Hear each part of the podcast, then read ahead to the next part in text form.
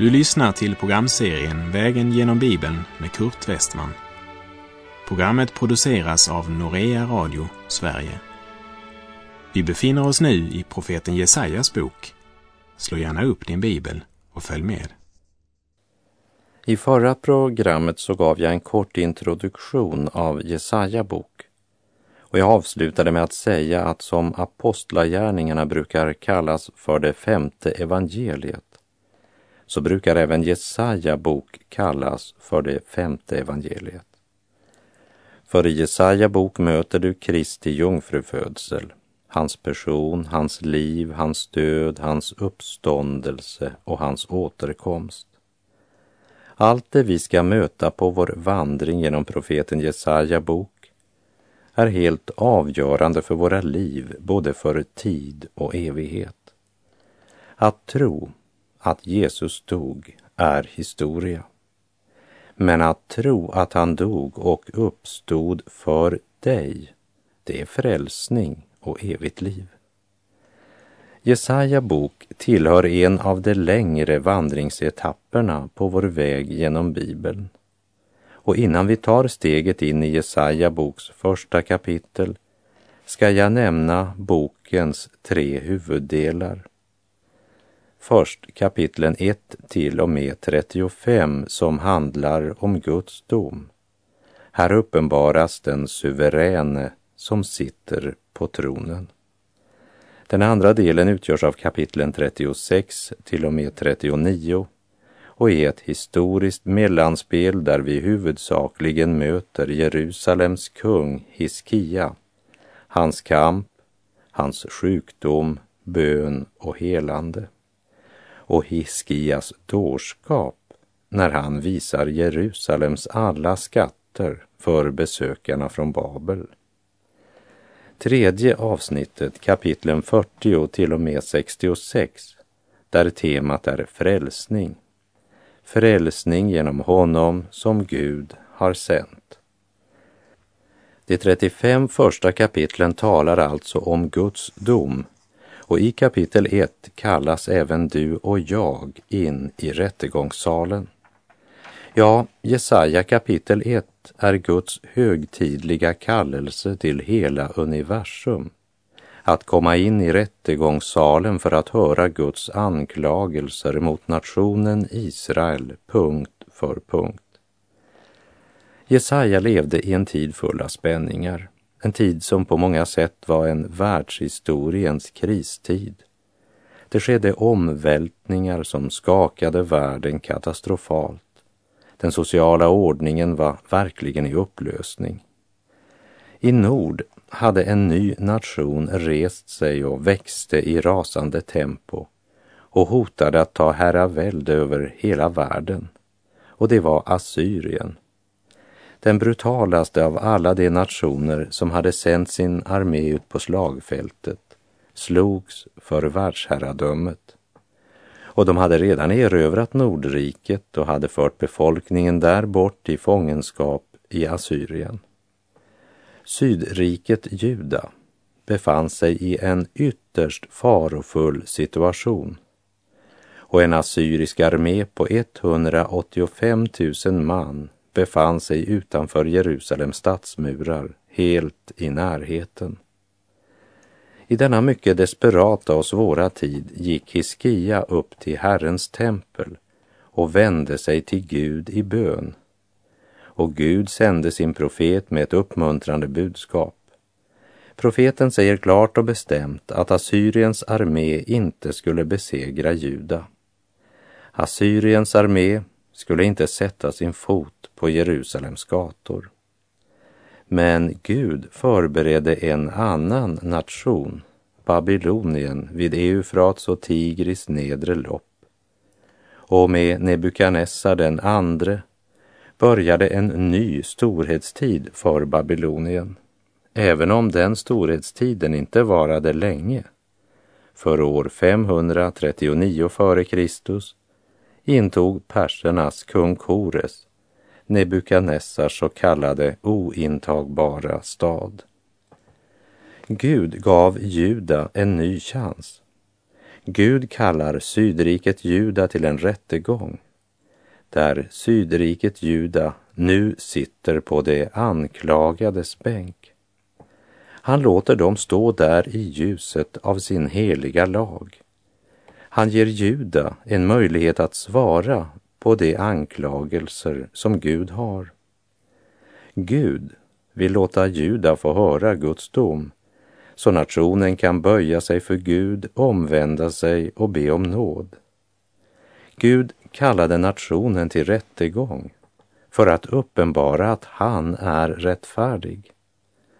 Och på samma sätt inbjuder han dig och mig att träda in i den här rättegångssalen genom profeten Jesaja så att vi kan se Gud som sitter på domarsätet i denna sensationella händelse. Världens människor som vänt Gud ryggen inbillar sig att Gud inte längre sitter på domarsätet. Man inbillar sig att han inte har någon makt längre, att han inte styr universum och att människan kan undfly konsekvenserna av sin synd. Vilken enorm överraskning det blir för de allra flesta människor när de plötsligt står inför domaren och måste svara räkenskap för hela sitt liv. När det i ett ögonblick går upp för dem. Gud sitter fortfarande på tronen. Han har inte abdikerat och han straffar synd. Jesaja ger oss de gudomliga principerna efter vilken Gud kommer att döma nationerna. Gud reser upp nationer och han lägger dem åter i grus. De flesta länder och kulturer är under Satans herradöme idag. Men det sista ordet, det uttalar Gud. Han är den som ska döma Satan när hans stund kommer. Och Gud är den som ska döma världens nationer och varje enskild människa. Gud tillåter stora och mäktiga nationer att resa sig. Och han har tillåtit Satan att använda dem, men när tiden är inne efter Guds program för en bestämd nation att kliva ner från scenen, då flyttar Gud helt enkelt ner den nationen, helt oberoende av alla och Satan till trots. Gud är Gud och den helige och allsmäktige ingår aldrig kompromiss med Satan eller synden.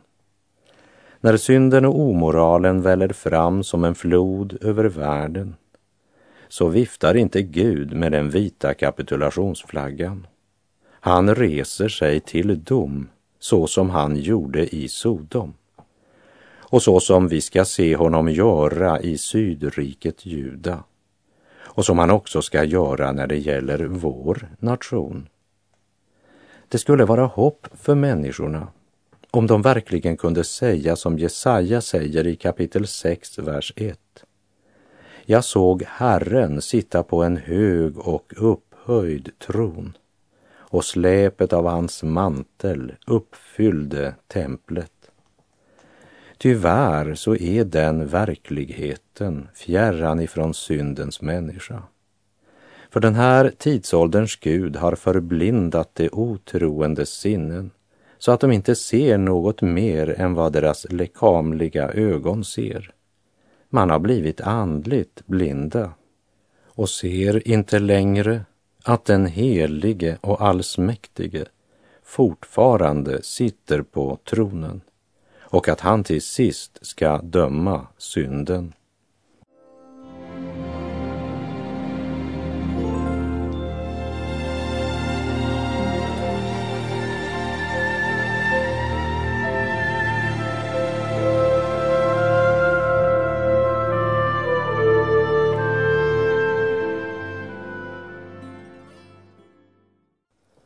Vi läser Jesaja kapitel 1, vers 1.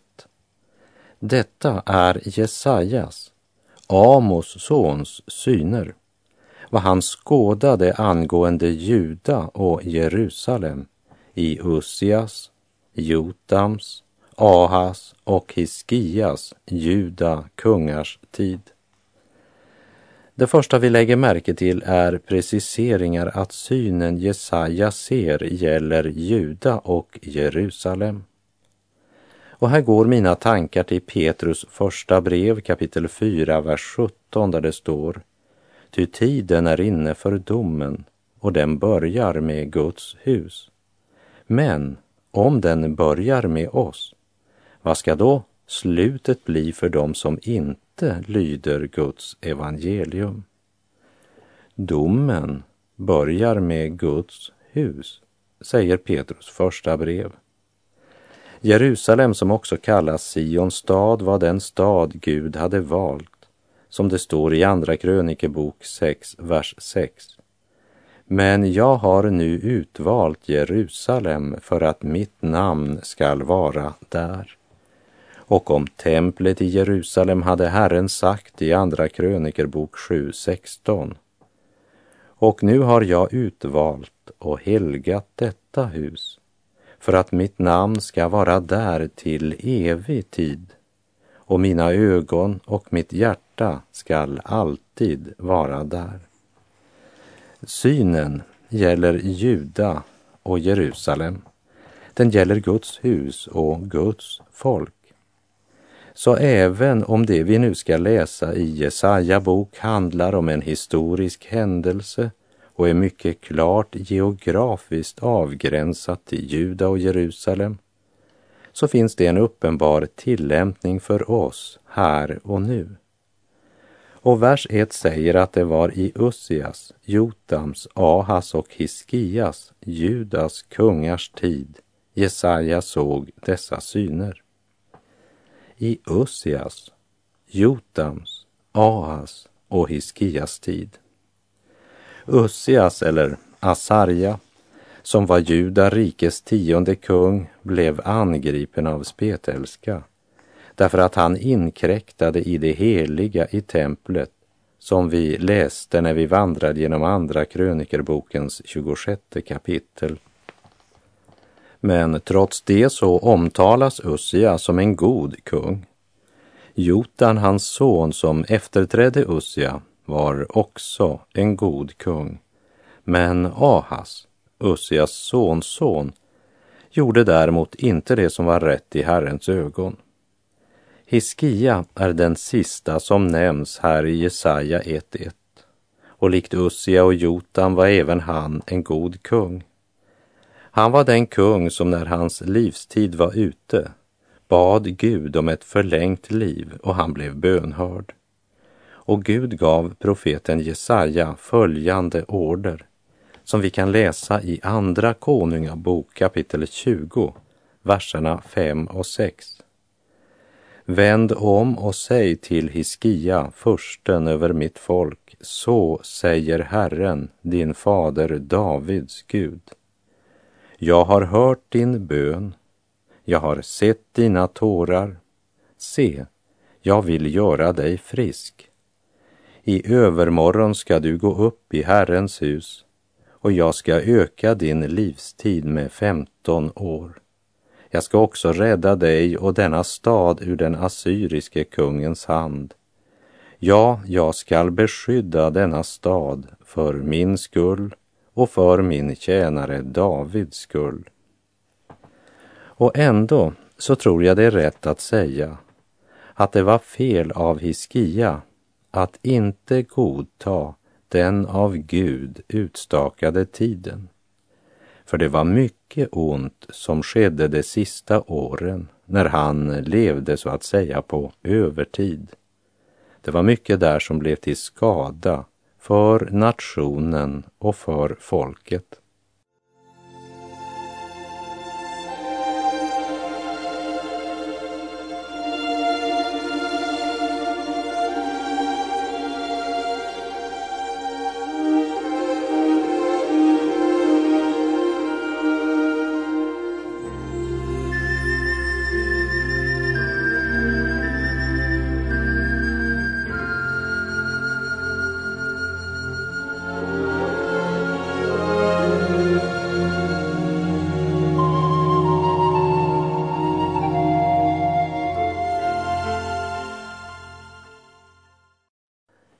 Läser Jesaja kapitel 1 och vers 2.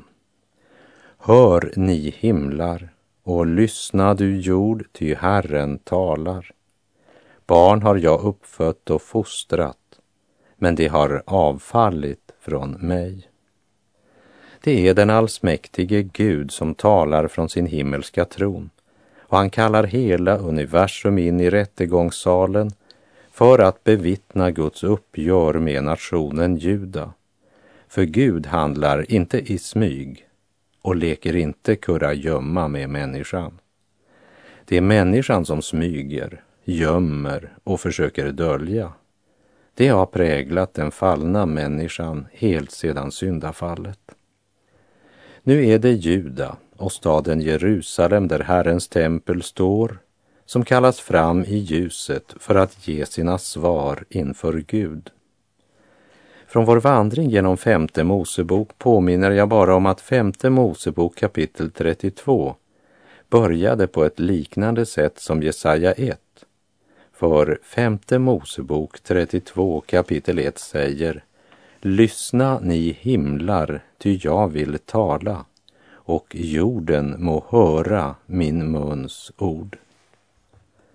När Gud hade befriat Israels barn från träldomen i Egypten och bevarat dem genom öknen och låtit dem inta Kanans land som Gud själv hade utvalt och planterat sitt egendomsfolk där, så kungör han för dem villkoren för att förbli i landet. Och han inkallar alla skapade väsen i himmel och på jord till vittne när han ger sitt folk dessa villkor. Nu har de brutit hans förbund och vänt sin skapare ryggen.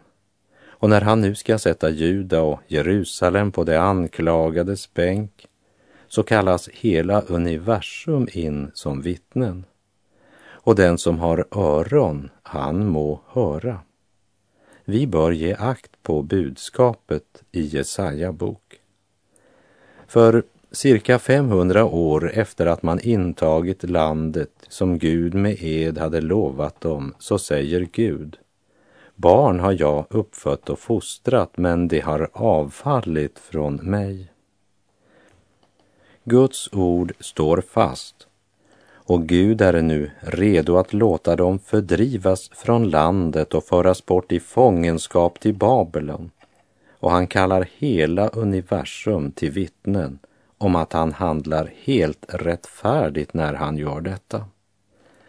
För de villkor som Gud gav dem för att få förbli i landet, de har de trampat under sina fötter. De har avfallit från Gud. Mose lag sa att om en far och en mor hade en uppstudsig och olydig son som trots föräldrarnas tuktan ändå fortsatte sitt trots, han skulle stenas och dödas och Juda och Jerusalem är Guds barn och de har på det grövsta trotsat Gud och helt avfallit ifrån honom. Så Guds anklagan mot Juda är mycket, mycket allvarlig. De sitter nu på det anklagades bänk och de bär på en dödsskuld inför Gud. Det lagen sa om en vanartig son återfinner vi i femte Mosebok 21, vers 18 till och med 21. Och om någon har en vanartig och uppstudsig son som inte lyssnar till sin faders och sin moders ord och som fast än det tuktar honom ändå inte hör på dem, så skall hans fader och hans moder ta honom och föra honom ut till det äldste i staden, till stadens port.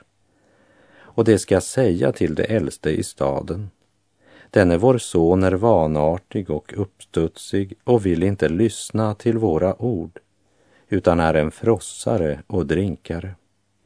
Då ska allt folket i staden stena honom till döds.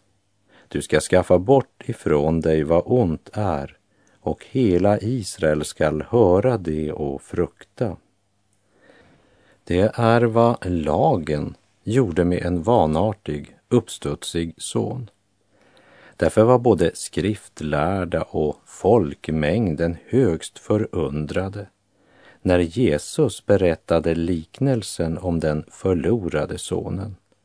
När han sa att fadern gav tjänaren order att slakta gödkalven istället för att döda sonen. När den olycklige sonen återvänder till sin far så bad han om förlåtelse. Och redan innan han hade avslutat sin bekännelse hade fadern slutit honom i sin famn. Och inte bara det, men hans återkomst firades med glädje.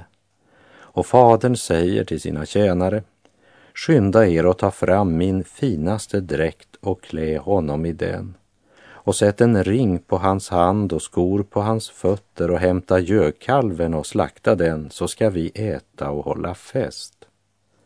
Gud är inte bara rättfärdig, han är också barmhärtig och nådig. Men ett Guds barns olydnad är en allvarlig sak. Och Guds ord har en hel del att säga om den saken, vare sig vi är eniga eller inte. Och mitt i sitt djupa allvar är ändå den bild Gud använder ganska humoristisk ofta. När Gud sammanliknar sitt folk med både oxe och åsna. Med en jämförelse som är till oxens och åsnans fördel. Det finns ju troende som blir ytterst betänkta varje gång de möter ett stänk av humor i Bibeln eller förkunnelsen.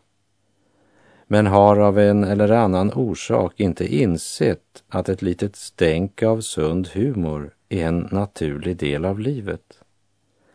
Men när vi nu kommer till vers 3 i Jesaja första kapitel så bleknar det humoristiska stänket bakom det oerhörda allvar som ligger i den anklagan Gud här kommer med när det gäller Juda och Jerusalem, där deras avfall avslöjas.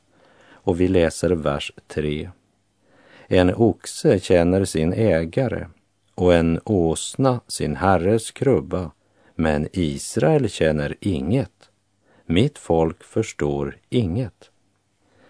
Mitt folk säger Herren. Det är alltså inte ogudaktiga hedningar eller vem som helst han talar om, men Guds folk. Utvalda av Gud, avskilda, helgade åt Herren för att vara hans egendom. Men de känner inget, säger han, mindre än en oxe. När det gäller de två djur som Gud här använder som illustration så är varken den ena eller den andra kända för sin intelligens precis. Ändå måste Gud säga om oxen att oxen, han känner i alla fall sin ägare, om inte annat. Och det är mer än vad man kan säga om Guds folk. Åsna är det väl inte heller någon som önskar att bli kallad. Men åsnan vet i alla fall var krubban med foder står. Den förstår att ta till sig föda och vet också var han kan finna den. Men Israel känner inget. Mitt folk förstår inget, säger Gud. Både oxen och åsnan har i alla fall förstått vem det är som föder dem. Oxen känner sin ägare, åsnan vet var krubban står. Men det är massor av människor idag som inte inser att det är Gud som ger dem allt vad de behöver till ande, kropp och själ. Många inser inte ens hans existens. Med tanke på att det faktiskt finns de som på fullt allvar hävdar att vi härstammar från djuren så kan jag ha en viss förståelse för deras tro.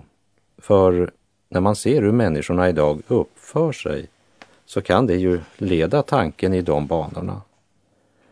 När ett folk och en nation vänder Gud ryggen förmörkas deras sinnen och deras tankar. Förståndet förblindas av denna världens Gud så att hjärta och tankar blir helt förvända. En kultur utan Gud blir upp och nervänd. Man ser inte det utan anklagar istället Guds barn för att vända världen upp och ner. Precis som när Paulus och Silas predikade i Thessalonika. Paulus var bara tre sabbatsdagar i synagogan i Thessalonike. Och det var Jesu uppståndelse som var hans budskap. Och lägg nu märke till hur budskapet blev mottaget. Det står i Apostlagärningarna 17, vers 4. Några av dem blev övertygade och slöt sig till Paulus och Silas. Det gjorde också en mängd gudfruktiga greker och inte få förnäma kvinnor. Några blev övertygade. Det är det som alltid sker där Guds ord förkunnas kompromisslöst, rent och klart. Några kommer till tro, men andra vill inte tro. Det är en minoritet som tar emot ordet i tro. Majoriteten förkastar det budskap som kunde ha blivit deras räddning för tid och evighet. Men evangeliets framgång väckte missundsamhet och folkmängden griper Jason, en av de lokala kristna och några andra och anklagar dem inför stadens styresmän genom att skrika nu är de här också, de som vänder upp och ner på hela världen. Men i verkligheten var det ju precis tvärtom. Efter syndafallet är hela världen gudsfrånvänd, det vill säga upp och ner. Det som i skapelsens början var gott, det blev genom syndafallet ödelagt. När synden och Satan kom in i världen och snodde allting upp och ner. Men människorna, de har levt så länge i denna upp och nervända värld att de upplever det som det naturliga. Därför reagerar de så när människor blir gripna av evangeliet och blir vända rätt väg igen. När människan vänder Gud ryggen, då blir sinnet förmörkat. En oxe känner sin ägare och en åsna sin herres krubba, men Israel känner inget. Mitt folk förstår inget. Det är Guds dom över det folk som avfallit från Gud. Och med det så är vår tid ute för den här gången på återhörande om du vill.